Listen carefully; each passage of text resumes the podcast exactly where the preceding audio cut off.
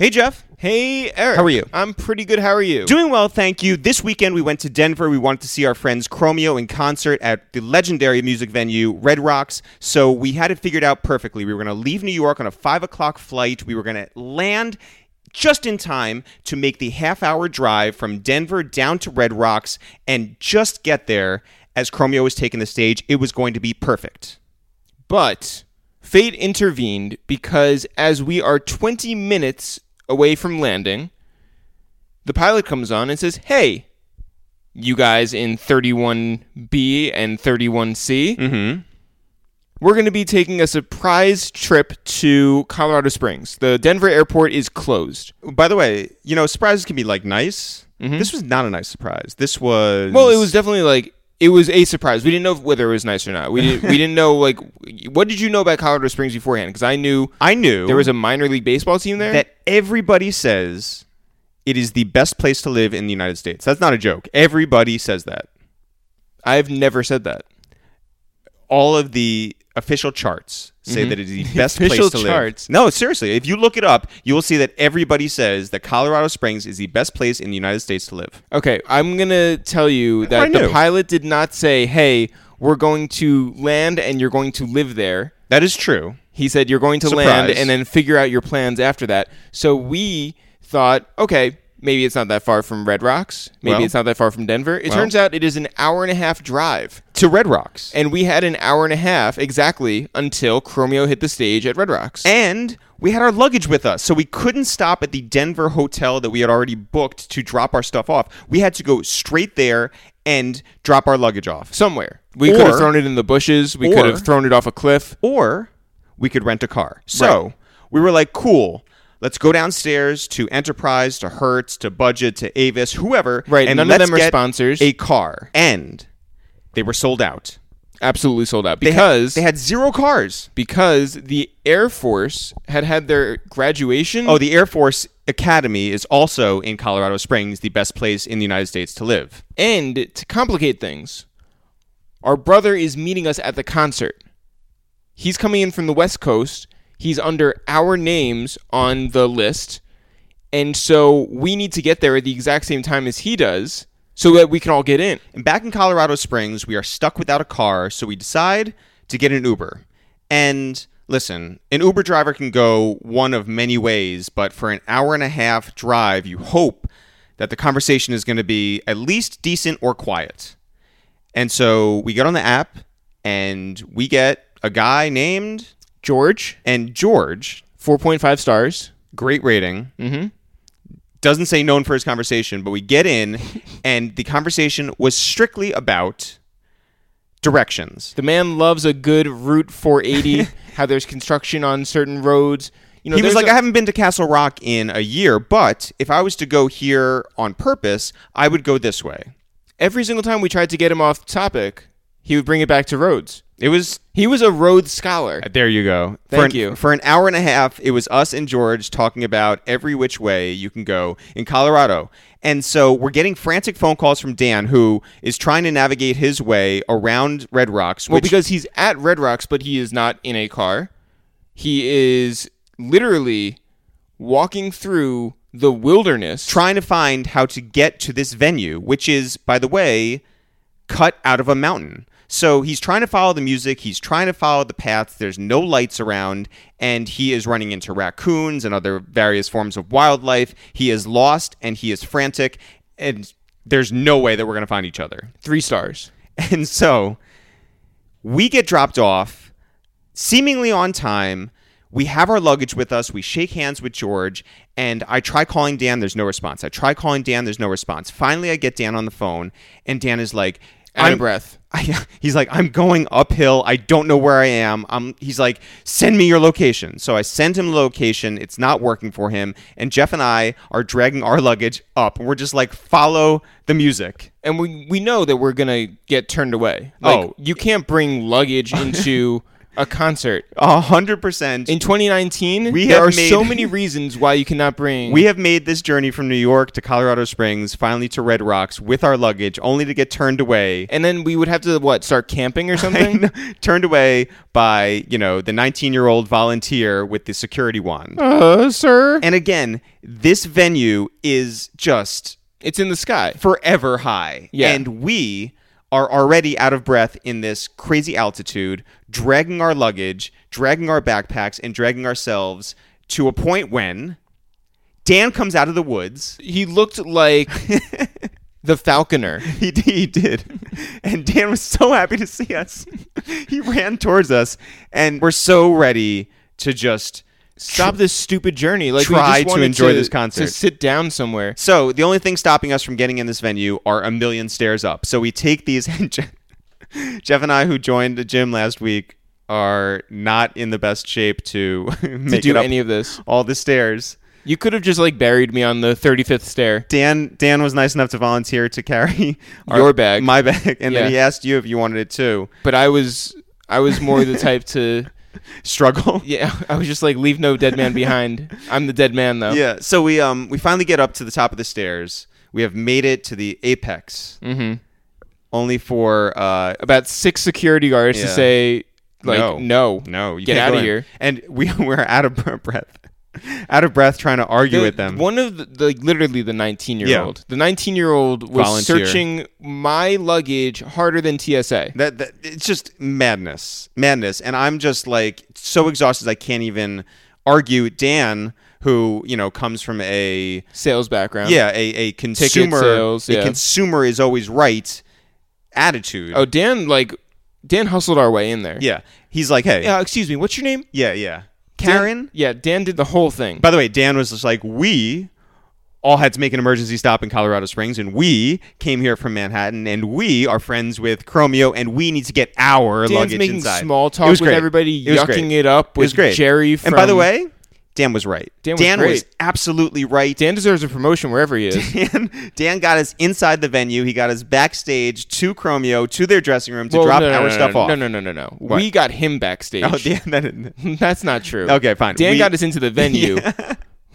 Dan got our bags into the Yeah. venue. I mean, but like, let's not discount. Yeah, we Our are friends with, with Chromeo, and we got ourselves backstage. And by the way, we met uh, a really nice guy uh, who works for the venue, a building manager who led us backstage. And he's from Jersey, so he's an East Coast guy and really took a liking to us. And he got us backstage and everything. So we go and enjoy the concert. A-Trak's there. Dave One's mom is there. Obviously, we saw P-Thugg It's also A-Trak's mom. and A-Trak's mom. When they're about to walk on stage, we go up, we check it out from the side of the stage. They start to play, and A-Trak's like, "Let's go."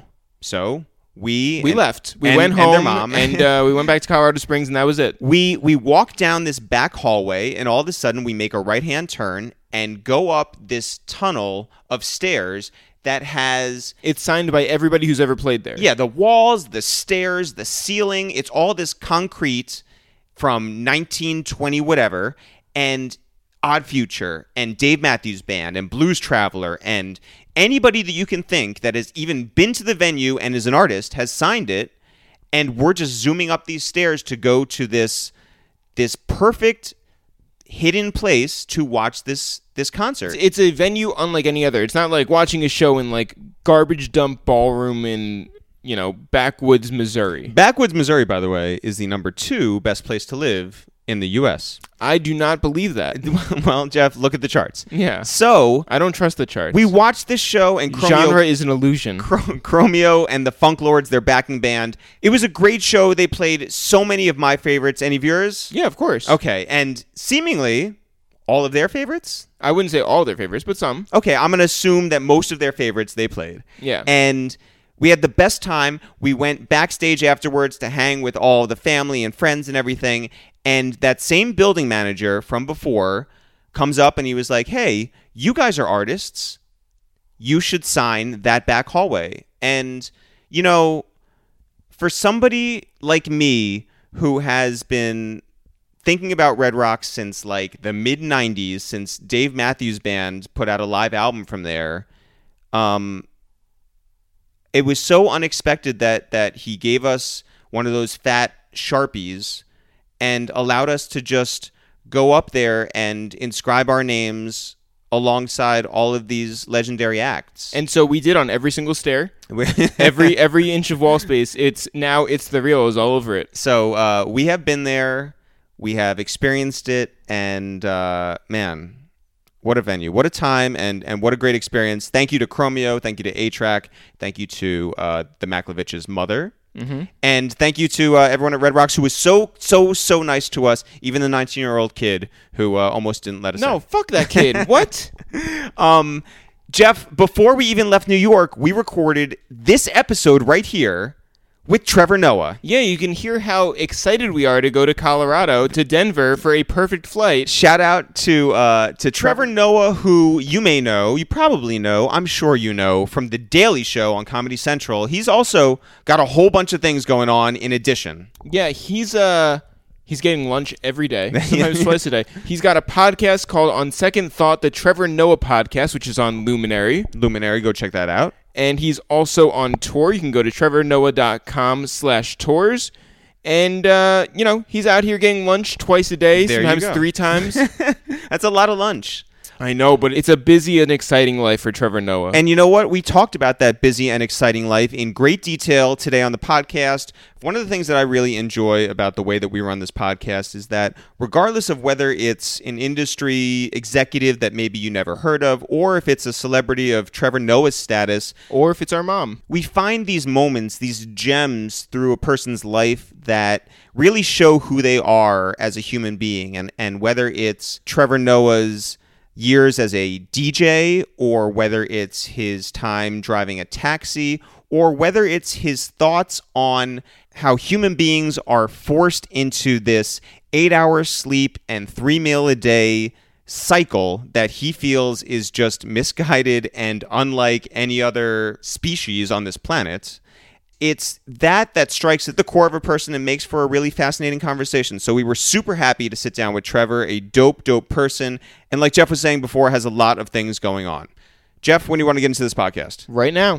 Yo, what up? It's Eric, aka Pull Up with the Stick, aka Pinata. Yo, what up? It's Jeff, aka What the Street's Been Waiting On, aka The Light. Yo, what up? It's it's Trevor, aka T T Dog T Money. Yo, aka host of the Daily Show, aka why haven't you washed the dishes?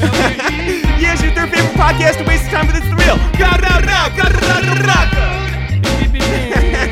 Trevor, what's happening? What's going on, guys? Everything's good. Thank you so much for coming through. That is the most energy at the beginning of a conversation I've ever had in my life. ever, really, Yeah, ever, ever. Well, happy to be number one. Genuine, yes. ever. Thanks for Um, having me. No, our pleasure. Listen, we've had Hasan Minhaj up here. Right. We've had Jordan Klepper up here. Right. But we're glad finally to have a man up here. And you know why I say that?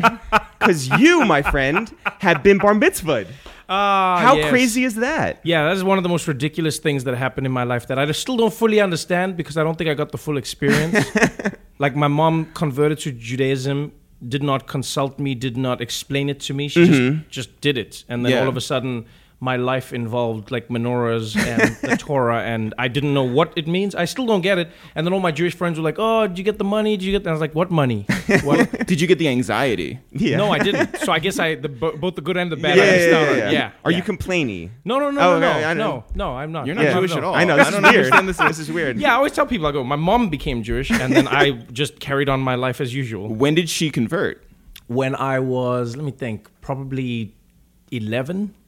Yeah, And what kind of effect did that have, like, in your day to day it's weird. life? You know, my mom's a Bible scholar, so I think she's just like she really dug into the Bible. My whole life, I, I remember my mom being religious, and then just you know, she I think she wanted to get like to the root of religion, like deep, deep, deep in. And she was like, okay, I, I get it, but like, what is the story about, and where do we go with it, and who is Yeah. Yahweh, and who is the God of Abraham, and you know what I mean, Adonai, and all these. And then she just dug in, Yeah. and then that became it. and you had a bar mitzvah. Yeah. and so then she was just like, "Hey man, when you turn 13, we're gonna give you a bar mitzvah. You need to become a man." I was like, "What? What? What is a? Is that like a new Nintendo? What is a bar mitzvah? What is that? Is that like a present?" Uh, yeah, and then she just told me. But like I say, none of my friends knew what this meant. Right. Nobody like. In fact, I only. You must remember when this happened to me. I just got into high school, and then I like I I went to a, a like a, a, a predominantly Jewish high school. Oh, really? Wow, so Yeah. you fit in. Yeah, yeah. So, so then when I told my friends this, they were like, "Oh man, congrats and everything. Why didn't you invite us?" Like I didn't know I could invite anybody, and they were like, "Yeah." And then they told me like stories. One guy was like, "My grandmother gave me this money. My my grandfather gave me this." I was like, "I got no money. Who was at your bar mitzvah? Nobody. My Yeah. mom. That's what I'm trying to say. It was just you. the two of you. Yeah. So no theme. No, nothing. You weren't Damn. raised in the there chair. was no no party of nothingness. It was just like a ceremony, and then it was done. wow. And my- My, mom like Yeah, read a few Yeah. lines, and she was just like, "You're a man now." we we had Birdman on the podcast, Right. And somewhere in the middle of that, I was like, "Hey, um, I, this is just a random funny story that uh, a friend of our mom moved down to Miami and actually moved in next door to you." And he's like, "Wait, wait, wait, which one of your moms?" And we're like. Oh yeah, no, we're, we're brothers, and he's like, "Oh, you're brothers, and you work together." Like I work with my brother. We're like, "Yeah, yeah, yeah, we, we know that." And know that." juvenile was there too, and he was like, "Oh, my brother's over there. Like we work together." And we were Yeah. like, "No, no, no, no, Yeah. shh, shh, no."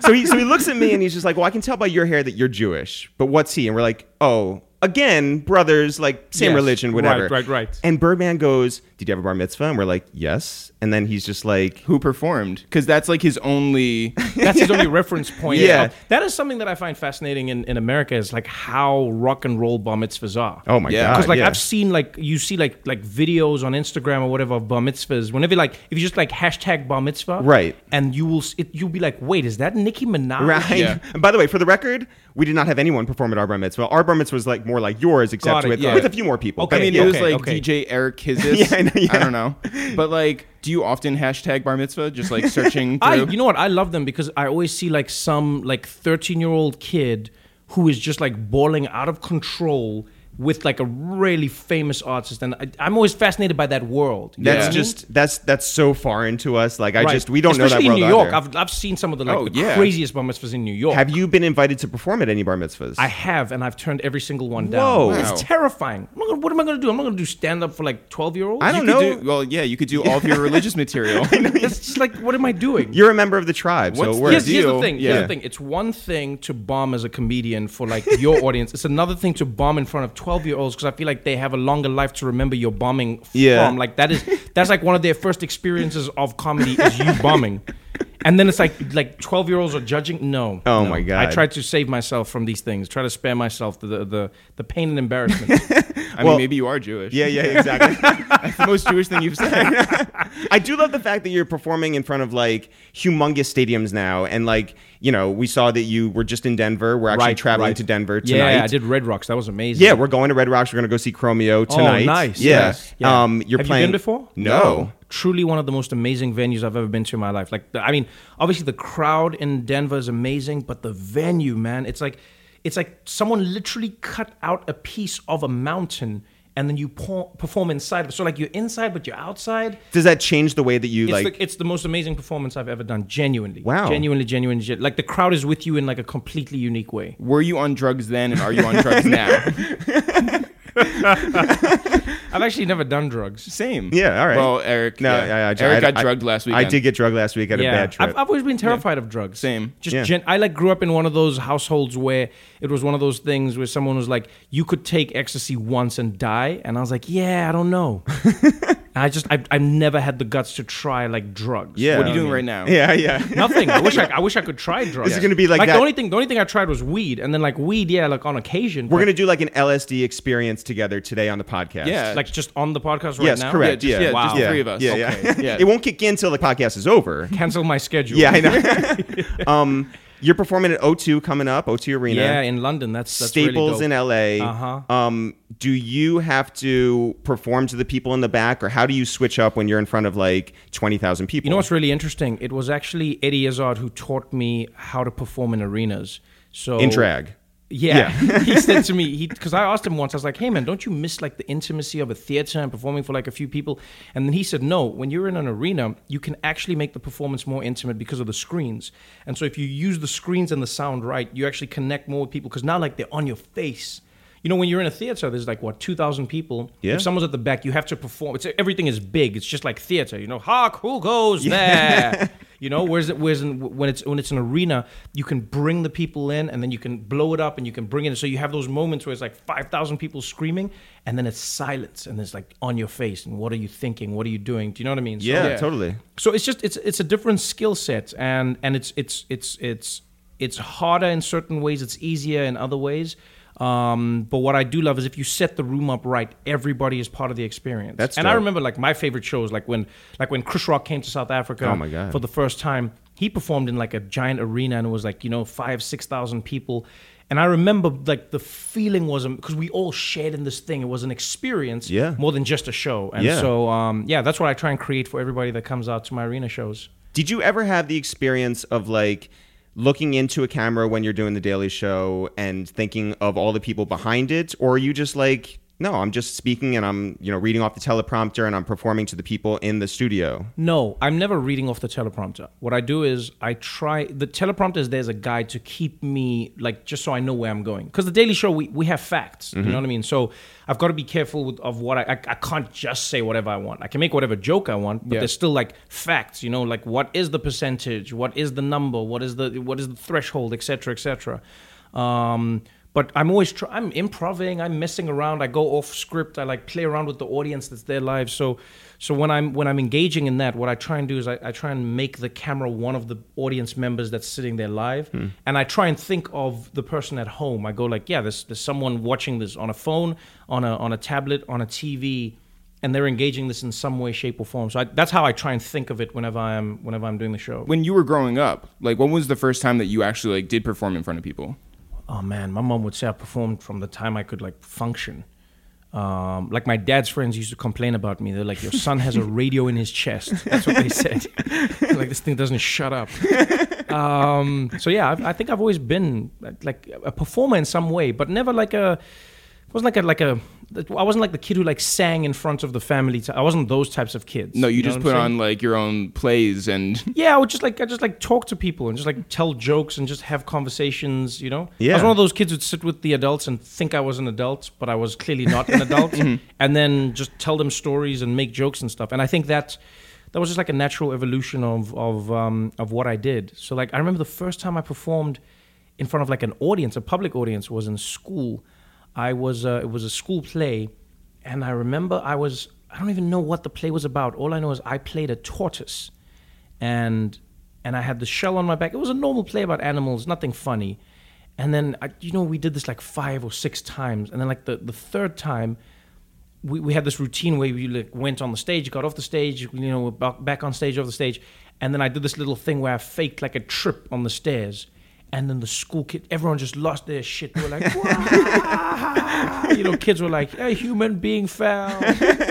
And then I was like, "Oh man, that was amazing." And then I did it the next day, and then it worked again. And I was like, "Wow, you can like you can prepare a thing that makes people laugh."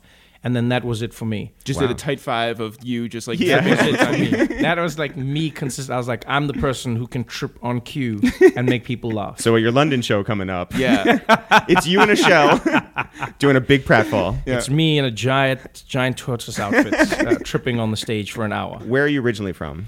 Originally from Johannesburg, South Africa. So Grew up- not Staten Island. grew up in- yeah, it's the accent. No, although the off, accent, yeah. the Yeah. accent may convince you otherwise. no, um, yeah, grew up in, in South Africa, uh, in Johannesburg, uh, Soweto, most of my life, and then, um, you know, then just moved around with my mom. Like she, she, she always like wanted us to try and move to a better place. You know, and if you know South Africa's history, black people were stuck in townships, and you know, you weren't allowed to live in different places. So when like democracy comes around, there's this mad dash to like enjoy freedom, I guess. And so my mom was like, let's keep moving. Let's move to another place. Let's try find another place. Let's go to a better place. So we were always living in areas where we we were like the only ones. Yeah. And what we were the only ones of just kept on changing, you know? So does that mean that you went to like many schools? No, actually, my mom tried to keep me in like consistent, which meant like now it was like an hour and a half drive every morning. Oh my god. To stay at the the same school, Yeah. which was not fun at all. I actually started at a Catholic school. Oh my God, yeah, wait. we, we This had is like a whole journey. Yeah. Yeah. yeah, no, really. So we had like a my mom managed to get me a, a scholarship into like a private school, and that was a, a Catholic school. So I was there from kindergarten. Uniform? Yeah, uniform and everything. Uniform, nuns, like priests, nuns beating your, your hands and like putting soap in your mouth if you cursed. I remember one day I got I got I got soap in my mouth because and I, I still, I still, the reason I, I hop on this is because I, I, I found a way to like there was a loophole. I didn't curse. What I did was I went around saying pe- I would get people to curse. So I'd go, "Hey," I would say, uh, "If you see Kay, tell her I love her." And then people would be like, "What?" And I was like, "If you see K, tell her I love her." And people were like, "F U C K," and then I was like, "Oh, oh." And then like, and then like someone, and then it became a whole thing. Then they'd be like, "What? Wait, you made me say fuck?" And then I was like, "You just said fuck." but then it backfired on me because then like the nurse was like, "How did this start?" And they're like, "Trevor made us say F U C K," and I was like, "Wait, wait, wait, wait." I asked about K, and I said if someone sees her, they should tell her no, like there's no K at the school. And then the teacher put like, and then the nun, it's like literally they would shave soap. They'd shave us a bar of soap Oh. and then put the, the shavings in your mouth, and then you had to chew it, and then like like make bubbles, and they were like, "This will clean your mouth of the sin of of curse words." I don't think that's true. yeah. no, it's not. Yeah. it's not. It's not. Uh, I had great breath though. Oh, Yeah. good. Oh, wonderful. Yeah, but it's not. yeah, Yeah, fucked you, up stomach, but whatever. You are completely correct. What were you interested in as a kid? Oh man, I just loved I loved making people laugh. I loved sports as well. Mm-hmm. Um, but I liked sports until they became competitive. Then I was like bored. Like I remember, Hold on one what second. is that? Is that the doorbell? yeah. This is like a this is your life sort of thing. Jon Stewart is here. This is rock and roll. Yeah. No, we got shoes delivered by Nike. That is probably dope. Is Yeah. that my? That could be my food order. You never know. Did you get some food? Or is Hey, this like a surprise? I order food to wherever I am. That's the joy of New York. now I'm, I'm waiting to see what happens. I never know what. I know nothing about sneakers. No.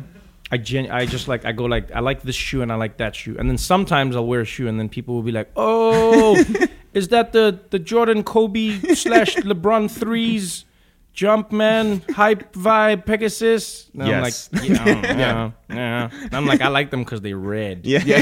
I like the red and black ones. That's me. I genuinely just I'm like, yeah, no. Yeah. Because I Well, good luck impressing all those 12 year olds at their parents. I had because I had no concept of like nice shit when I was growing up Mm-hmm. because my mom just did not spend money. I remember one time because of school pressure, I begged my mom. I was like, "Mom, I need a pair of branded sneakers.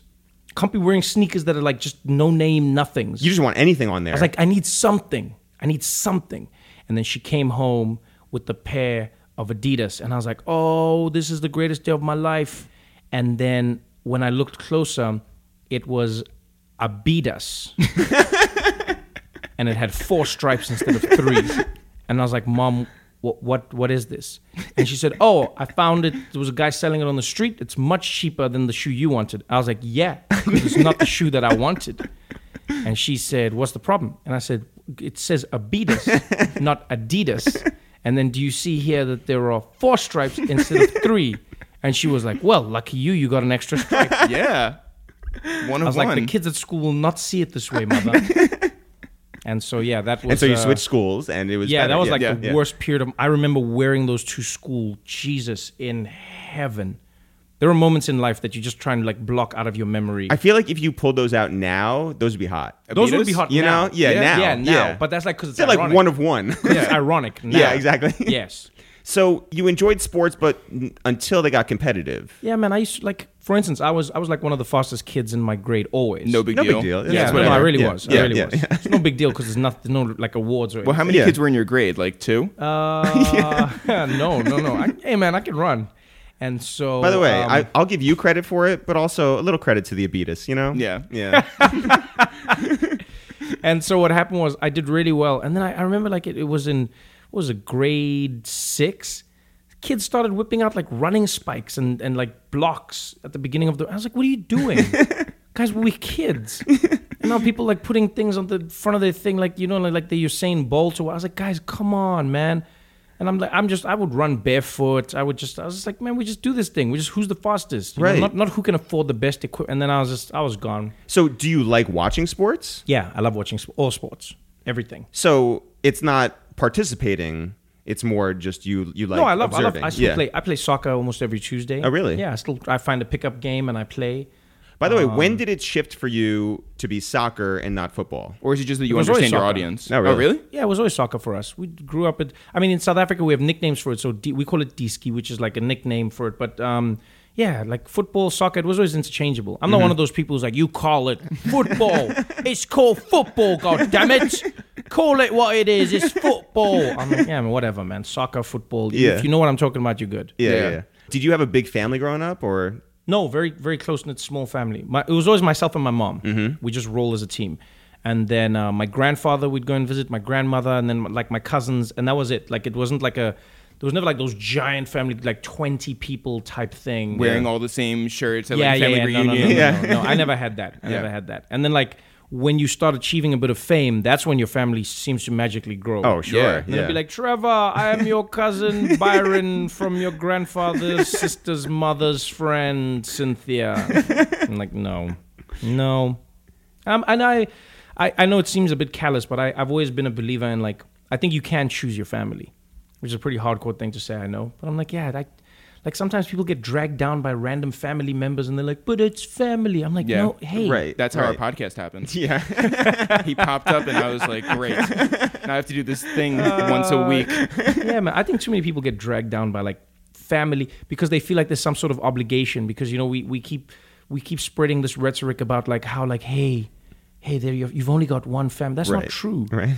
that's not true. Think about it. Like your, what your dad can just go and spill sperm anywhere and then now now you you have a sibling? No Right. man. I think I think relatives siblings it, it's more than just about like who has your DNA Mm-hmm. it's about who you love who you care about who means what in your life. I think there are people in my life that I choose who are like siblings to me and then I have actual siblings who I love as well but I'm I'm not going to just no I'm not at the mercy of my father's penis. Let's put it that way When did you first have the idea that maybe you would like not stay in South Africa for the rest of your life? I don't think I've ever thought of it like that. I still don't think of it like that. I, I, I always just go, I, I travel. I travel and I go where the work is and I go where my passion is. Hmm. You know? So, I mean, when I, when I was young, I would, you know, I'd travel to wherever I was going. I lived in Johannesburg, you know, I lived in Cape Town, you know, and then go and stay in London for two months because that's where the work was. And then, you know, then I'd be in Australia for two months because that's where the work was. And then I'd be in Germany for three weeks because that's where the work was. And it's like, yeah, I, so I, I never really had this attachment to a place nor a space. I'm not one of those people. Um, I miss people, not places. So you're an only child.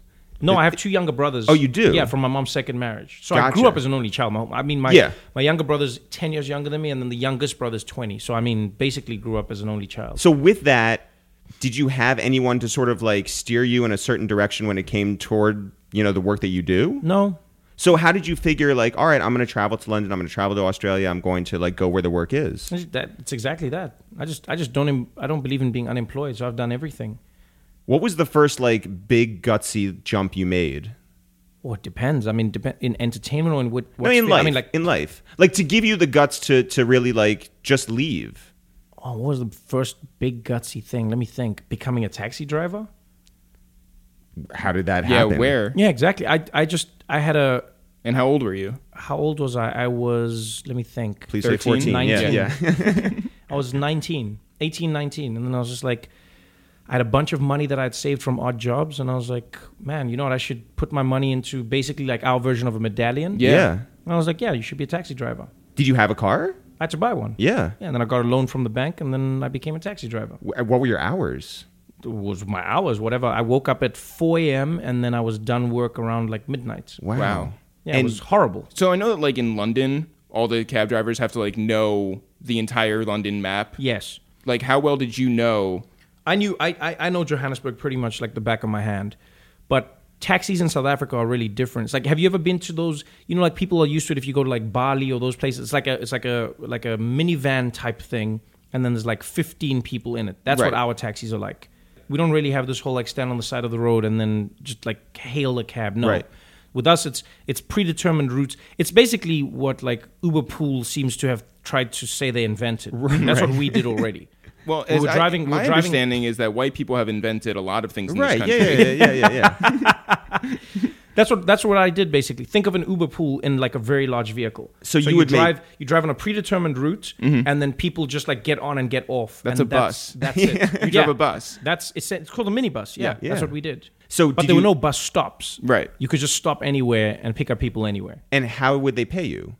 in cash. Like Not just smiles. Yeah, yeah. Yeah, they just like literally that you'd pass the money forward to the driver, and then I would count the money, and then I would send you your change. Did anybody ever run on you? Oh no, you would never do. You'd die. You couldn't do that. Yeah. That's like just like a thing no one would ever try and do. Like the punishment for it's not what what, what is what is the the fare was was like what one Mm-hmm. You really gonna like start a fight over one dollar? You're gonna run over one dollar? I hope not. Yeah, man, you you get beaten so badly. So you And decided. like in South Africa, like people were just waiting to beat someone. oh, Like so, like just crowds were like, "Oh shit, crime has been committed." but you decided to get into this, you know, with with what purpose in mind? to just make a living. Yeah. Every you- job I've had has just been about make a living. But were you doing comedy on the side? No, no, I was doing that full time. How did you express your comedic side then? Just amongst friends and I'd family? tell and- jokes in the taxi. I'd like talk to the passengers. I'd have like my friend, my best friend would ride with me. He'd be like my passenger in the front, and then like we would just make jokes the whole day and just laugh and drive around. When's the first time that you hit a stage? 22 was the first time I hit a stage. So I'd, I'd quit the taxi game. My taxi got jacked, uh, which was not fun. Meaning, Meaning someone stole it. Yeah. I mean, And that's a then- crime. yeah. Yep. That's more than one dollar. yeah. And so yeah, they they so then I was just like, man, I'm out of this game. You know, it's like I don't want to get shot for a taxi, and I don't want to fight for it, and I don't want to be, you know what I mean? I don't want to go get a gun so now I can protect my taxi. And I was like, it's too much work, and then like guns, meh, you know. Yeah. And then I was just like, I quit the game. So I was like, I need to find something else to do. And then I, a friend told me that there was a radio station that was hiring. And he was like, "You should try this." He's like, "You talk shit all day. Just go, go try and be a radio DJ." I was like, "Well, I'll try." And then he helped me make a demo tape. And then I went in. And then I got a job at like 3 a.m. on the weekends. To like play records and Yeah, then just talk in between. Play between? music and talk in between. What like kind my of music job was it? was everything. It was mostly hip hop though. Yeah. Yeah, and then I would just sit there and just play, play music and just try to bring drunk people home. How'd that go? It was amazing. Yeah. Yeah, it was amazing. I like knew all of my listeners by by name because there was so few of them. So Were there more uh, listeners or more people in your bus? Or, I or, think it was or, equal. I think it was the, or at your bar same mitzvah. number. Yeah. Yeah. yeah, it was around the same number. but it was cool. Like at 3 a.m., literally, like I would just know the same people. So like if I'd say call in, it was always like the same thing. It would be like, ah, yes, Daniel, how is life going?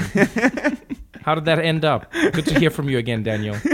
Were any like American artists like coming down? I know you said Chris Rock before, but like Yeah, we, we've always had a steady flow of Americans coming to perform in South Africa. Because American music is huge all over the world. you Yeah. know? And then I think there were some artists who understood very early on that they were global in their reach. So they would come out and they would perform.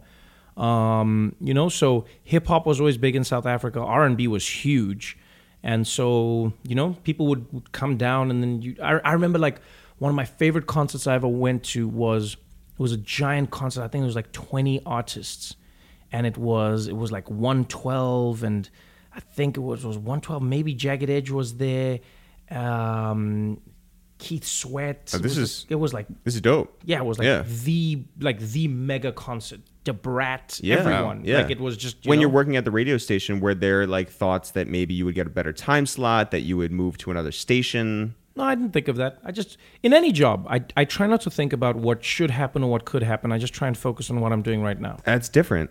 Yeah, because otherwise you spend too much time. Here's my problem with, with with that. You know, a lot of people will say, "Where do you see yourself in five years?" Right. I'm like, just see yourself now, man. Yeah. Calm down. See yourself now. Do well in the thing that you're doing, and I promise you, if you're good enough, somebody will notice, and then you'll get something better. That's who- just how life works. well, then somebody did notice like that you were doing something, and then brought you to out of radio into what? Well, I actually started stand up while I was on radio.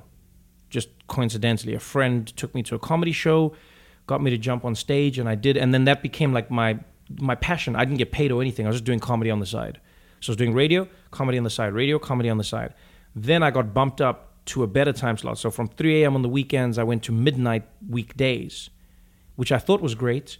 The only problem was it started interfering with the comedy. Were you Trevor Noah on the radio? Who was I on the radio? Yeah, I was Trevor Noah. All right. I, I never came up with DJ names. Even when I DJ, like I, I used to DJ parties as well. I just never came up with a DJ name. You had your own turntables? Yeah, Did you have records? yeah, I love them, man. Was your same The friend SL who 1200s were my favorite. That's crazy. yeah, man, I love them so much. That was like my favorite thing. And I remember I used to like try and find like the best needles because I didn't like really like scratching. So I was I was always trying to find the best needle that could stick in a groove when the ground was shaking. That was my only purpose in life because we never had like stable, you know, like a stable place to put your turntables on. So if you like, and when your record skipped, the crowd would give you a look. And I always thought as a DJ, my number one metric for how well I was doing was how many fights starts at a party. I'd always say fights start because DJs are shit. Yeah, yeah, Yeah. yeah. If a DJ's good, no one's fighting.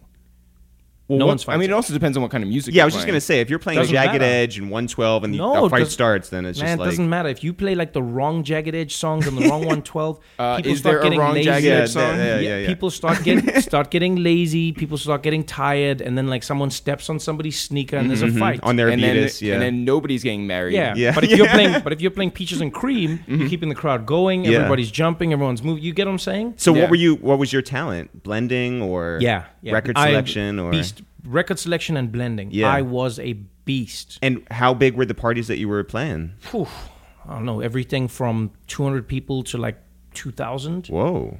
And those would be like streets, just Yeah. street parties yeah, yeah. through and through. That was our specialty. You would just tell us, you'd call us and go, I want to throw a party on the streets. And then we would come and we would throw a party on your street. So you bring your own speakers? Everything. Wow. I had my own speakers, my own amps. All you provided me was electricity, and then I would come with everything else. And how long did you did you do that for? What, like my set length? No, like no. 12 hours. What? Yeah, that was That- like, that was our selling point. That's too long. That's what, that was my selling point. Because I was like, no bathroom breaks. Here's Yeah. how Yeah. it used to work. You could only most people could only afford a DJ like for like a few hours because DJs would be like, "This is how long I cost per set." Right. And then like a like an amazing DJ would be like, "We charge you by the hour," and then another DJ would be like three hours. So I was like, "No." Which party are you throwing? You want a party that goes for hours. So your your party is probably going to start around like 6 p.m. This is how like parties were thrown in South Africa, in the hood. You'd you'd start your party at like let's say okay let's say it was a party for a one year old i know this is crazy stick with me okay. so you'd be celebrating a one year old's birthday Wait. By the way, I'm already off board, but I'm gonna I'm gonna I'm gonna let you continue. that's why i say stay with me Yeah. so what would happen is your family has a one year old that's celebrating their one year birthday party now you don't have money to be throwing multiple parties in life so you can use this to just throw one big party so you'd start the day at like 1 p.m. or, or 2 p.m. throwing the party for the one year old. And that would just be predominantly family and neighbors in the street. So it would be calm, it would be chilled. You know, that's where we're playing the Jagged Edge, that's where we're playing 112, you know, that's where we're playing like Jodeci. We're keeping it calm. Good, good times. Everyone's, mm-hmm. you know, chilled out, mellow. Yeah. Then the party slowly ramps up. It moves up like 5 p.m. A few more neighbors come in. 6 p.m., 7 p.m., 8 p.m. Around 9 p.m. is when it just becomes like a street bash. So like everyone in the neighborhood comes through. Now the baby's gone to sleep. Yeah, The yeah, sure, yeah, done. yeah. Yeah, who cares about the celebrated baby? Yeah, yeah. but you keep it going.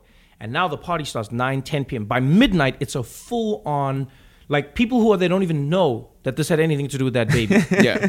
This is now just street bash. Yeah. And I'm here that- for- to and listen then to that Bone goes Crusher. until like Yeah, 3, yeah. 4 a.m. Yeah. So think about how much money that would cost. You'd have to hire multiple DJs. So I came in and I was like, no, I will play music for you from that 2 p.m. till 2 a.m. And then I will charge you a flat fee. And I mean, we just blew up because of that. Hey guys, it's Jeff here from the podcast. And also Eric is here too. Hi. And we wanted to say that you should go to itsreal.com and sign up for our newsletter, which lets you know everything that's going on with us. Li- Like name one thing. I got $9 off at Sweetgreen Did you really? for being a loyal customer. Are you going to put this in the newsletter? yeah. This is the information that people want on a regular basis. Let me tell you more about me and my addiction to Sweetgreen. It's right around the corner from us. and so I go and I get the salad. Then I get really tired of it because I go there so often. By the way, if this was the newsletter, I'd sign up. Really? Yeah, it's thereal.com right now. Mhm. I'm going to send my email in. All right. So more salad information. Mhm. What else? That's it. It's just salads, but not a newsletter about just salad, the just salad store. No. It's Sweet about green. Sweetgreen. Right. But it is just salads. It's about us eating just salads. So uh, it's thereal.com. yes. Sign up for the newsletter. Mhm. Just salads. Just salads, and I get a, a discount for Sweetgreen. Nine dollars off. And now back to the podcast. I know we just met, but I'm very willing, and I think Jeff is too, to go with you to London and promote your after party as you DJing for 12 hours. Yeah. That'd be so great. Yeah, I would love to do it. Yeah. I, I, I honestly miss doing it. What you know what kills me though these days is like now, just like too much music has the exact same exact same BPMs, the mm-hmm. exact same like melody, the exact like every single song is the same song. So I don't even feel like there's a skill in blending anymore. Hmm.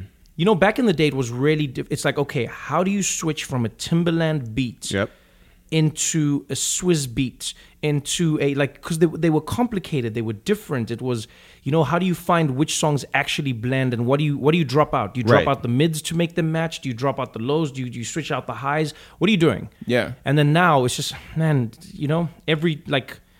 I- Like I've listened to like four hours of trap and been like, this is the exact same song, just with different. Well, that's why I think that 1999 parties are so popular right Yeah. now. You know, Yeah. people are just like, oh, I just want to like hear music that's different. Yeah, You know? I, I, I wish there were more of those in New York. If you know where they are, let me know. We- I, we we do will. know where they yeah, are. Yeah, we do know Yeah. where they are. Yeah. I'm I, I just can't do the whole just like you know after Yeah. like the fourth him and then wait and I'm gonna my bit in my bay hey and then then I'm in my bay did him my bay and then my bay and then I said in my bay get him in my bay hey I could honestly listen to you do that for 12 hours. Yeah, yeah. and then gonna Like that's where I'm at in life. yeah.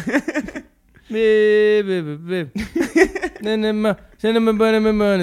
uh, hey We had the Migos come over and they brought like 30 people with them. But our the only good thing about that podcast was that uh, we had them do their favorite ad libs yes for like 45 seconds a minute and we looped it on YouTube. So And it's it like a became a five minute thing. thing. hilarious But also, this was like different Migos. This was like Migos in 2015 when they were like, you know, Offset was locked up. Right, They were right, not right, selling right, records right. like they're, you know, they're not like They you weren't like the pop fun friendly, Yeah. yeah, the Ellen uh, guests that they are now. No, these guys were like, we're going to these dudes like Ellen Upper West Side apartment. Yeah. like Jesus, what? a To talk for an hour. Yeah. Ellen guests So so you go from DJing and where was work after that? comedy. So I DJ'd. My DJing career was interrupted by the police. I was throwing a party one day. Did they find your taxi? No. what happened was we were throwing a party, and I guess the neighbors complained it was too loud because we shut down the street. We didn't have permits. Yeah. We mm-hmm. literally just shut down the street. And so someone complained because they're like, oh, I can't get into my house. and what would normally happen What is a people, stupid people, people would just, normally people would go, oh, there's a party. I just walk around the crowds and park my car a block away. This person was like, my house. and so they called the cops. Cops came. They're like, there's a complaint. And then this cop was a little like, he was a little over the top. And so he was like, shut down the music. And I was like, okay. And now at this time, I'd switched from playing vinyls to playing on computer, mm-hmm. right? So, which was brand new at the time. This was before like Serato Scratch and all of these things. I was playing, I had like this program, it was called BPM. It was brand new at the time, it was next level. And the cop came in and he was like, shut it down. And I was like, okay, I'm shutting it down. But I'm playing on a Windows PC. You got to take time. You can't just, you don't just shut things down. You know, kids Yeah. of today don't know these pains. Control You know? Alt Delete or whatever. Yeah. But like back then, it was like a long process. You had to make sure you had to close every program, Yep. Yep. and then you had to shut it down. You had to wait. had to It would say, save all your "Windows Word is documents." Yeah. shutting down. if you just shut that thing down, your hard drive was gone. Then you come to boot in safe mode. Your life is over. Yeah. So I was like, okay, I'm shutting it down. But now the music's still playing. It's shutting down. It has to like slowly. You know what I mean? Mm-hmm. And this cop just got. He's like, shut it down. I said, shut it down. And then he just shut the lap. Like shut the screen, the the monitor. With a gun? Yeah. Oh, That really I mean, that's one way to do it. ended the party. Well, Yeah. what- I mean, he's an idiot. The guy, it's, it's the monitor, not the yeah, tower. he should have like yeah, hit the hard drive. shoot the tower. Yeah. But then I like I panicked that he did that, and then I just like pulled the cord, and then I crashed my hard drive because of that. And I mean, this was like like was a like, like an old school Seagate hard drive, you know, spinning discs. Wait, hold and on. So Where does the bullet go? Because it, does it go through the the screen, I or does it bounce off? I didn't CSI anything. It just shot through the monitor, like stopped working. I didn't do like a Hold do a on. post mortem on this Yeah, thing. yeah. I, just, I was just like a person who just shot a gun, and the crowd screamed, and the music stopped, and then they were like, "Everyone go home." Just seems like a bad cop. yeah. Yeah. Yeah, it was just a cop. And so Yeah. so you're like, well, that's that's that. Yeah, well, I thought I was just like, well, that was a we we'd been shut down by cops a lot. Don't get me wrong. Yeah. you know. So we weren't like this cop was extreme. We're just like, well, I mean, our stuff hasn't been shot. Normally they shoot in the air, they throw Yeah. tear gas. You know, this was Yeah. a bit like, come on, guy. Yeah, yeah. Yeah.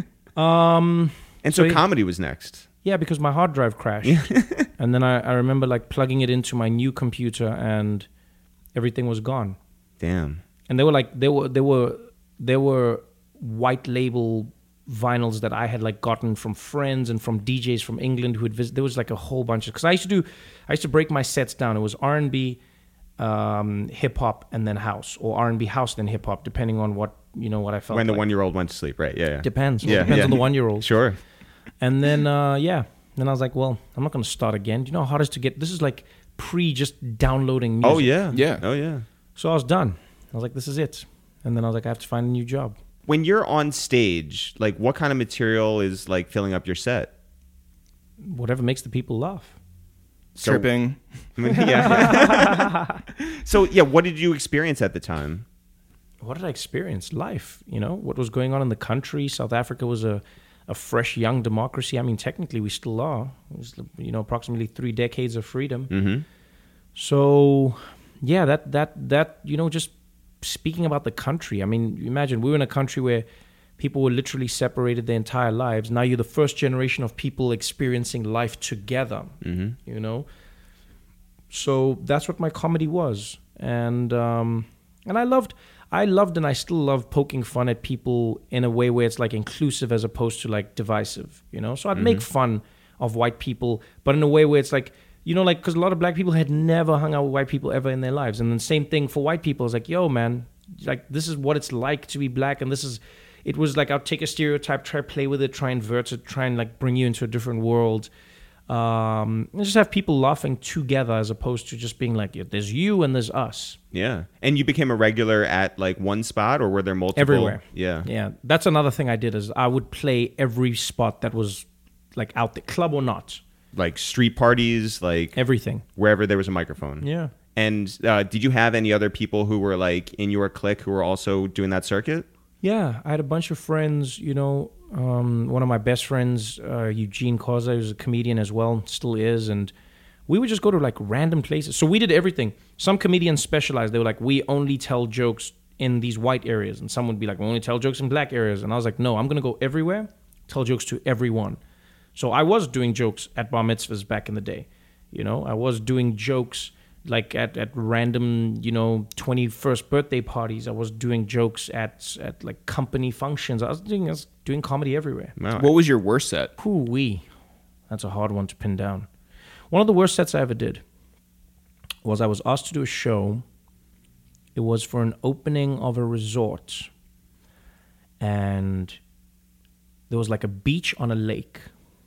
And they asked me to perform on a boat while the audience was on the beach. and so they laid out the tables on the beach and then they put me on the boat. and they thought this was genius. They were like, "Get it? Because the stage is the boat." I was like, "Yeah, but a boat moves." and so what would happen is, the boat kept on moving, and and like they had to keep on starting the boat and then like like basically moving it back to the center spot. So in the middle of my, I'd be talking, talking, talking, and then it'd be like.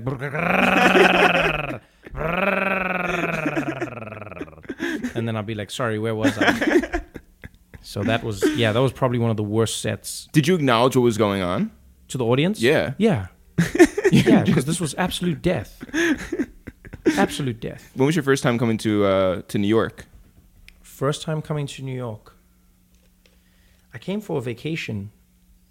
I remember I stayed with um I think an ex of mine had family in Brooklyn. And so we went and we stayed there and then that was like my first time coming to New York. And was it overwhelming? Was it what you expected? Hmm. It was a little bit of everything I, I, I had hoped it would be, you know, because I was staying in Brooklyn and this was like pre Brooklyn becoming all hipsterish. And Right. It, Yeah. it was like Brooklyn, Brooklyn, which I really loved. So it, I felt like I was in a hip hop video, which yeah. I loved. Yeah. I remember I like came with my pair of Timberlands that I'd bought, you know, from a Busta Rhymes video.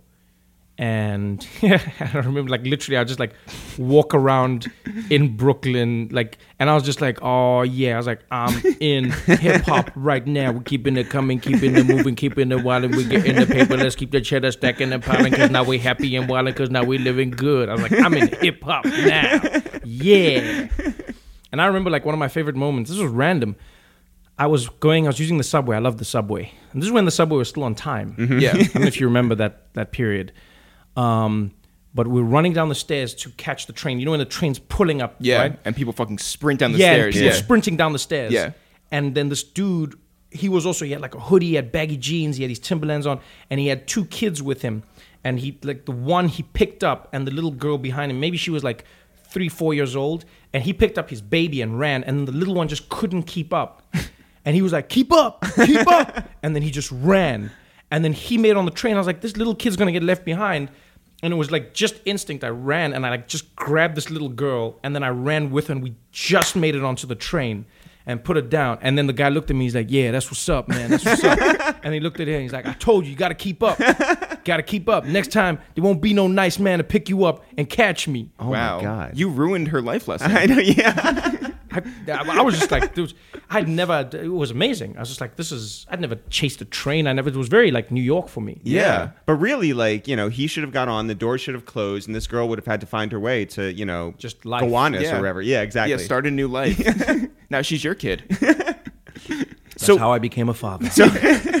So you moved around and you performed in places like London, you Mm-hmm. performed in places like Australia. Did you have to switch up like your tone, your stories eh, to fit into these different, you know, in some ways I had to just translate what I- yeah. Not necessarily the content, but the context. When you're in South Africa, you're speaking to South Africans as a South African. You come to America and you, you realize you have to explain a bunch of things. You know, every every context changes.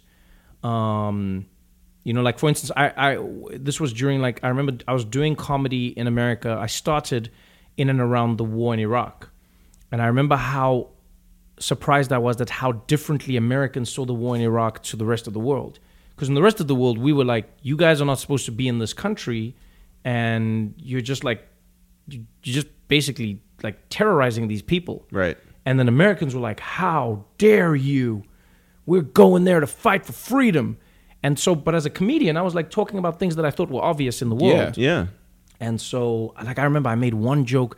I got a spot in New York, and I, I told a joke about that, about like America being in other countries. And the crowd just, man, they turned on me like I was, whew, literally like I just threatened America. And I was like, what the hell happened there? That's crazy because it's also in New York. Yeah, but at that time, people had bought into the war so much. Crazy. You know, like now you make a joke about Iraq and people are like, that's right, yep, we never should have been there. Yeah. Yeah, but at that and, and that's when I realized like, oh man, you've got to consider like how people see themselves, how they see the world around them. And I realized that like your perspective determined how you interpret comedy more than the comedy itself. Hmm.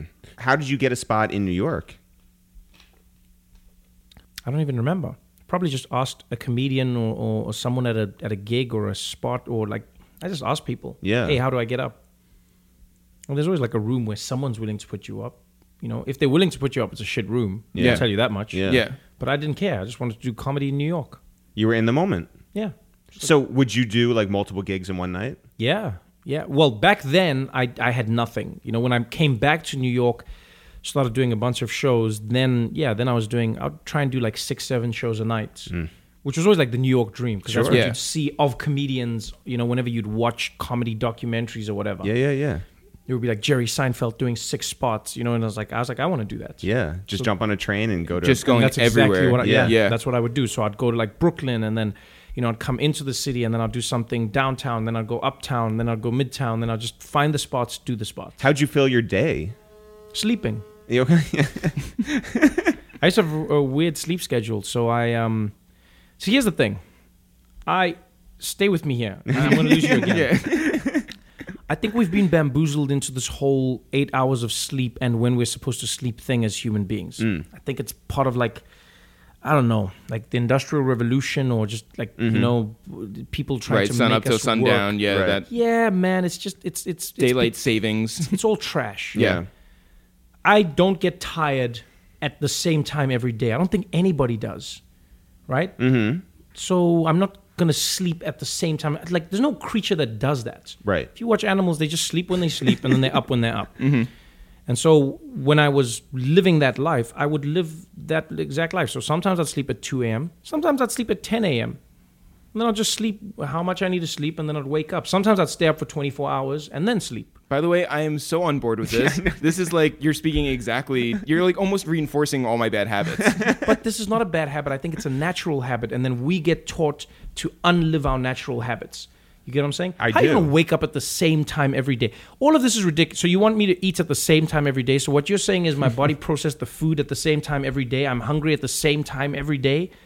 That that's impossible. There's no there's no animal like that. Think about a lion. Yeah. A lion doesn't hunt at the same time every day. A lion eats, and then the lion's like, all right, I'll hunt again when I'm hungry. Mm-hmm. Same thing with a snake. A python eats something, and then it's like, all right, when this is done digesting, then I'll start looking for the next meal. yeah, one day I'll go to Popeyes at 12, and the next day I'll go to Popeyes at 4. Exactly, Yeah. man. That's how we should be doing it. Yeah. And so that's how I lived my, My body's a machine. my body. I listen to my body, Yeah. as opposed to telling my body what to do. By the way, you you may never have done drugs before, but you sound so high right now. Thank you very much. Thank you. so, um, all right, you sleep during the day, you're performing all over at night. Mm-hmm. Who really takes notice of you that like gives you that extra push? Like, man, like I'm I'm hitting. everyone. I've always loved the comedy community because the community, the comedy community, is the reason I am where I am today. Um, you know, everywhere like comedians in the UK who like gave me a shot, gave me a chance. Everybody from Eddie Izzard to Kitty Flanagan, you know, an amazing Australian comedian who like just taught me comedy. You know, the comedy store in in in London with Don Ward. Um, you know, moving to the US, like Estee at the Comedy Cellar, giving me my shot, you know, Mazzilli at Gotham, giving me my shot. Just people going like, you're funny, we're going to put you on. Richard at Comedy and Magic out in Hermosa Beach. You know, Jay Leno just being like, hey, here's a few tips, here's a few things you can do on stage. Um, what were those tips? just like small things. It was like things that seem obvious, you know, just like respect your audience, grind, do more gigs, find this. Hey, don't forget those jokes. Don't don't try and be smarter than your audience. Just make them laugh. And if you're smart, you're smart. Don't try and be smart. You know, it's small fun things.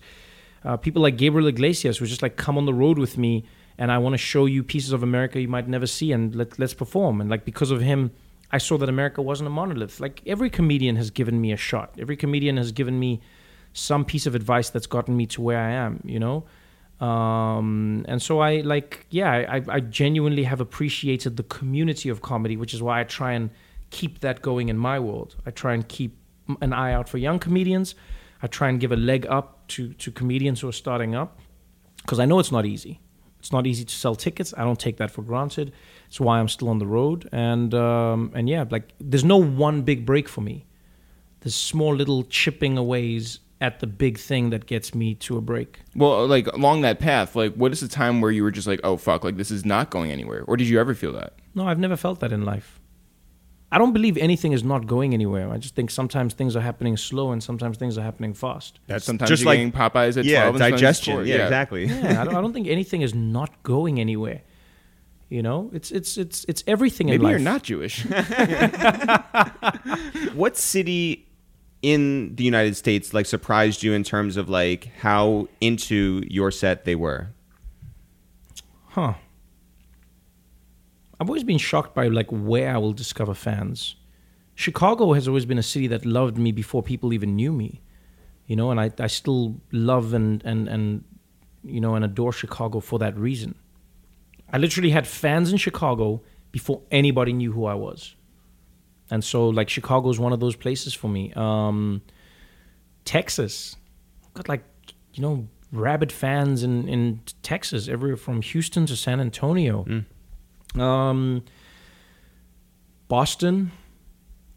I, I don't know how Bostonians came to love me, but I I've, I've been blessed enough that they that they come out and support me, and so there are some places that I was thoroughly surprised and humbled by in, in how they showed me affection. That's dope. uh, you know, so you you end up getting the Daily Show gig. Mm-hmm. What did you say to your staff on your first day? On my first day, Yeah. it was weird because there there wasn't a real first day in that way because I got the Daily Show gig, but Jon was still the host, and you must remember I was already working at the Daily Show, so I went back to work in my normal position. Like I went back to my little office in a corner, but people were like, "Okay, you're gonna be the next host," so that was cool. So it wasn't like ba ba da ba. Yeah. Ah, hear ye, hear ye, His Majesty has arrived. I, was, I never had to like address my loyal subjects. No, there was never that. It was just like, wow, congrats, you're gonna be, you know, it was very much like Simba in the Lion King. like they say, yo, Simba, you're gonna be the next king.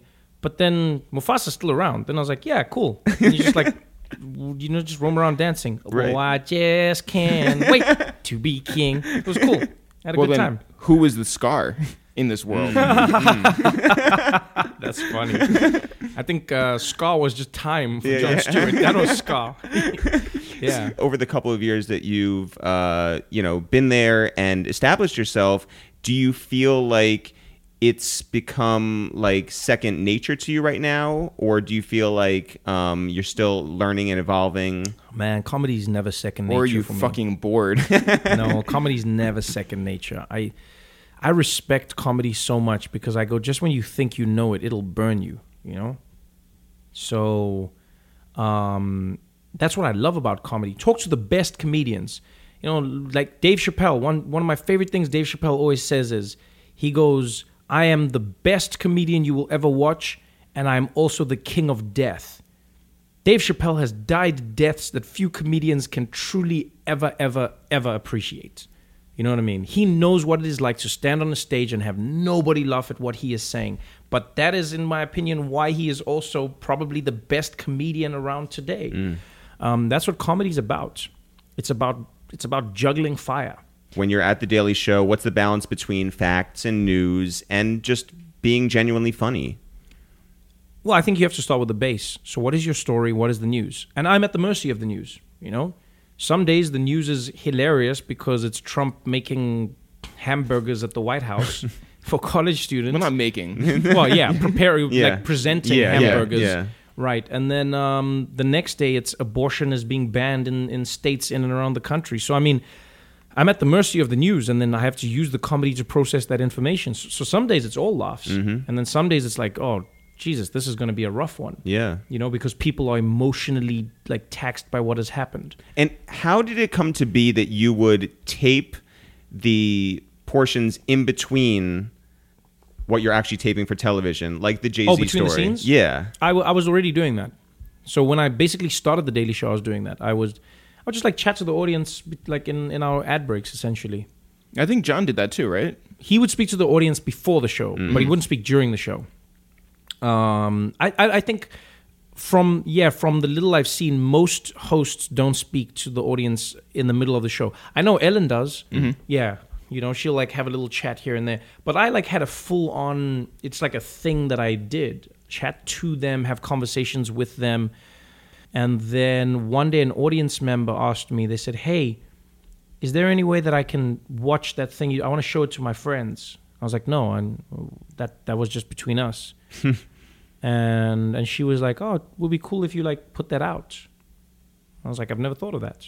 It's And- genius content, you Yeah, know? and And, this is the age of content. Yeah. And so we we just put it out, and then some people like that more than the Daily Show. Some people that's all they consume, you know, and and and I'm fine with that. I mean, you know, I've come to realize that you know you can't control what people consume or how they consume it. You just create content, as you say, and then you let people gravitate towards it. Yeah. And I think the genius of that of that Jay Z thing was that, you know, you're you, Mm-hmm. um, Jay is Jay, but you're still like, you know, that guy who listened to him while you're, you know, spinning on your 1200s Yeah. in that moment too, right? But was that the first time you met Jay? No, it wasn't. But here's the thing: I'm not one of those people who ever fake being a friend with a celebrity. Right. I don't do that in stories. I don't do that in conversations, and I definitely don't do that in life. So like people say to me all the time, they'll be like, "Oh, I show you with Beyonce," but I'm like, "Man, I'm not gonna say Beyonce's my friend." Right. Yeah. She's your sister. Right. Yeah, Yeah. Yeah. yeah, Yeah. yeah. yeah. You know, I'm like, yo, like Beyonce's cordial when she sees me, and she's a very nice person. But I, I, I, I don't get familiar with people. I don't, I don't, and I'm also not those types of people. I won't be like, hey, B, how you doing? No, no, good lord, come well, on. Well then, like, are those dinners and like time of time 100 events like is that like weird for you? it's it's weird in as far as who you're sitting with and who you know, but you get to know people. Right. So there are some people who I've become friends with or become more familiar with, Mm-hmm. you know. But I think people take for granted that like there is still a world like when Jay Z and Beyonce are in a room, it's like there's royalty. Yes. It's a fishbowl. It is royalty. I don't I don't care what level of celebrity you come with, you will be starstruck. You know, so I'm not gonna make it like, yeah, I was hanging out with my boy Jay, and then B came. I was like, you ready, B? no, no, no, no. They're very nice people who are royalty. Um, how about when you went down to South Africa um, and you hosted on that enormous stage? Yeah, And it's a global citizen festival. Yeah, but you're you're you're back at home, right? Yes. Is that and at that point you're you're a huge celebrity. Yes. So what is that like to return home to be in front of family and friends, but as Trevor Noah in 2018, as opposed to like you know 1999? You know what was interesting was that festival for me was was was a was a wonderful culmination of the years that I've spent in and out of South Africa because I'm lucky in that South Africa is the reason I am where I am today. I'm eternally grateful to my country and my people because they're the the reason I've been propelled into the world. You know, they're the reason I had Twitter followers that made somebody take notice of me in America that got me booked at a show because they were like, "Wow, why does this guy have a million followers? Who is he?" That was South African support. You know, They weren't just like reason- bought followers. no, I didn't even know you could buy followers. I would have done that. It would have been so much easier. Um, you know, like they were the reason that I that I sold DVDs. They were the reason that I was on comedy festivals. They were the reason that I I they are the reason. They're the propulsion force. So for me, that has always been like I I try and explain to people. I go, I experienced fame in my country first, which I'm eternally grateful for. You know, America's a new level of fame. Don't get me wrong, but I I, I experienced that back home. You know, so um, I will always have a connection to South Africa, and I always go back because of that. And there's there's a special comedy that I can do there that I can't do anywhere else. And so for me, that moment was just like a, it was a celebration of that. It was like, yo, guys, I'm back. We're gonna have some fun, and Jay Z and Beyonce are gonna perform, and so is Pharrell. Your friends. Yeah, yeah. My friends, my friends, Jay Z and Beyonce are here with Yeah. me. Um, yeah, and and that was that was really special. I think for myself and for the audience because it was like, wow, like we're on this stage with these people. What an amazing moment yeah. you know um, because for so long i think as south africans and it, it happens in many countries but i know in south africa it was like if those types of events happened it was just americans coming to do a thing for you or at you. And here it was like no we're we're a part of this. We're on the global stage. And i was proud to be a part of that. Obviously, we saw like behind the scenes footage of you seeing your grandmother Right. down there. What does your mom think of your career? she doesn't. Oh, yeah my mom is my mom she doesn't like my mom doesn't watch tv my mom doesn't engage in fame she's proud of me because i can pay the bills Sure, because but- you're a man. yeah. Yeah, But she's even the idea that you're like you're across the globe, you know? No, because I've always traveled. So my mom is just like, "Where are you? What are you doing? How's life? How's life? When are you getting married? You getting a kid? I want a grandkid." You could have taken that one from the Brooklyn From the uh, subway. platform. Yeah, Should've, exactly. right? I should just grab that kid. Yeah. then my life would be different right now. Yeah, a lot of regrets. Yeah. Your book is out in in uh, soft cover now. Yes, it is. Yeah, soft cover and a young readers edition. It's done really well. I didn't. Again, I didn't predict it. Didn't expect it. I just Right. Wrote a book because my friends loved the stories that I would tell them, and I said, "Well, I'll put these down, and maybe someone else will enjoy them." And and I guess a lot of people did. Do you think there's anything beyond you What does that mean? in terms of like us? You know, a book opportunity comes our way, we'll do the book. A Yeah. film opportunity comes our way, we'll do a film. Right. Television, etc. Um, you're doing big stages. You're doing television Uh-huh. on you know on a weekly basis or a, a nightly basis every week.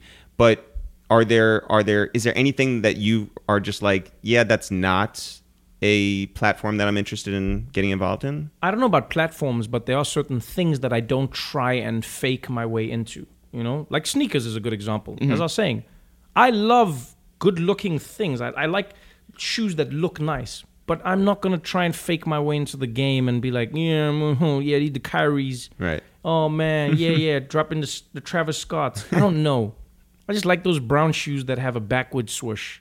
Those are the Those are Travis, Travis Scotts. Scotts, yeah. That's what I'm yeah, saying. yeah. But I just like them because I'm like, those are weird. Those are cool. Yeah, you're Yeah. gonna get like a box delivered to you like right now. Now. but that's what I'm saying is like I just like, but I don't know why I'm like I'm not trying. But I don't. You get what I'm saying? So Yeah, like, yeah, if yeah, someone said, "Yo, do you want to come to a sneaker convention or you want to come to like what's that one that's in LA, the big one?" They do- Complex Oh, Complex Con. No, I'm not cool enough to do that thing. They're doing one in Chicago. I'm not cool enough to do those Chicago things, and loves I'm you. fine with that. Yeah. you know what I mean? I stay in my world, so I I follow my passions. So, for instance, I'll go to EA Games and then I'll like play FIFA with them and discuss the developments of the game because that's what I do. I love playing FIFA. You want to mm. challenge me in FIFA? We can talk. You know Football. what I'm saying? Yeah. EA Sports. That's, that's what I do. Disc- yeah, man. Look at you. You remember. I like that. Um, you know what I mean? Like I go to Microsoft and I help them like develop stuff and I play around with computers and I'm I'm in like the lab with them. That's what I love doing. I've loved computers my whole life. I've been a nerd and a geek and I've you know I've built I love hardware. So that's what I still do till this day. Yeah. you should really talk with them about a bulletproof like uh, screen. Just for that one instant. Yeah. The street Very DJ specific. market. Yeah. Very specific. Trevor, we've sold five units. It's not going well. Um, yeah, so so I so I do that, you know. So I'm lucky enough to do that with Microsoft, and then like, and then I do comedy, and then I and then you know I'll I'll, I'll work on books, and then I'll work on TV, movies, etc. But it's only things that I I'm truly passionate about. If an opportunity comes to me that is just an opportunity, I I turn it down because I'm like I don't know what that means. I don't know why I'm doing it, and because I, I truly believe passion is the fuel that will keep you burning for as long as you need to burn for. And as soon as you engage in something that is outside of your passion, that's when it truly becomes work that is tedious. And I don't mind working hard at something that I love, but if you're just working hard because you're just trying to grind and get that paper, mm-hmm. you know, good luck to you, my friend. Yeah. Well, listen, I you know, you've created an extremely amazing brand yourself. You are you are worldwide, whether it's you know touring or writing books or doing the Daily Show or Thank what you have you. much. And I think you can put your brand up there with with Nike, with Reebok, or Adidas. You know. Yeah. Thanks so much for coming through. Thank you so much for having me. This was fun, guys. Yeah, I right on. appreciate you, man. Thanks everyone for listening to this new episode of A Waste Time with It's the Real Jeff. People want to find out more about us. I'm Eric, you're Jeff. Curly hair, glasses. Together, we're It's the Real. If people want to find out more about this podcast, it's called A Waste of Time with It's the Real. If people want to find out more about what's going on with us, Jeff, where can they go? You can always go to itsthereal.com, sign up for that newsletter today. A lot of stuff about salads. You can always find us on all social media at It's The Real, at It's The Real on Twitter, at It's The Real on Facebook, at It's The Real on Instagram. And you can also find all of our old episodes and our new ones on all streaming networks, including Spotify and Google Play and Castbox, whatever that is, YouTube, wherever. Go listen to our podcast. We have a million episodes. And you should go check all of them out if you haven't yet. Binge them, tell your friends about them, spread the word. Jeff, we like to shout out people at the end of every podcast, and today we have some more people to shout. Who do you have today? I want to shout out the man, the myth, the legend, the king of the north. I want to shout out Nav, who we saw oh in concert in Denver because life is too short to not see Nav in concert in Denver. It was a magical, momentous night of Nav performing all the hits. I want to shout out Nav. Jeff, I want to shout out Quentin Howard, who is an Uber driver here in Los Angeles and a huge fan of ours. And because he saw us just exiting the airport this morning, told us to hop in his car and gave us a free ride to our hotel downtown LA. Super nice. And we had the best conversation. What a great guy. Quentin, who is a fan of the Joe Budden podcast, Drink Champs, and us. Well, no, now we're in second place, he said. Shout out to us. We won't tell you who's number one. We'll just say that we're, we moved up to number two. Yeah. And shout out to Quentin. I think we all know who's number one, and I think we all know who's number three. We're at number two. he also he looked in the rearview mirror and he was like, I, I still can't believe you're in my car. he kept saying that. He said that he's had other celebrities, including Steve Nash mm-hmm. and downtown Julie Brown. But he said that Steve Nash likes to be called Stephen Nash. and he said that we have moved up to be his Number two, second favorite celebrity. Okay, well, we all know who's number one. Listen. and we all know who's number three. we won't just. We're not going to say that. We're at number two. Yeah. Shout out to Quentin. Shout out to everybody who listens to us religiously and uh, and lets us know that we're doing all right. We appreciate you all, whether in Denver, whether in Los Angeles, or the number one place to live in the United States, Garbage dump Missouri. backwoods Missouri. Now for real, for real. Sure, sure. We'll see you guys next week. Brah!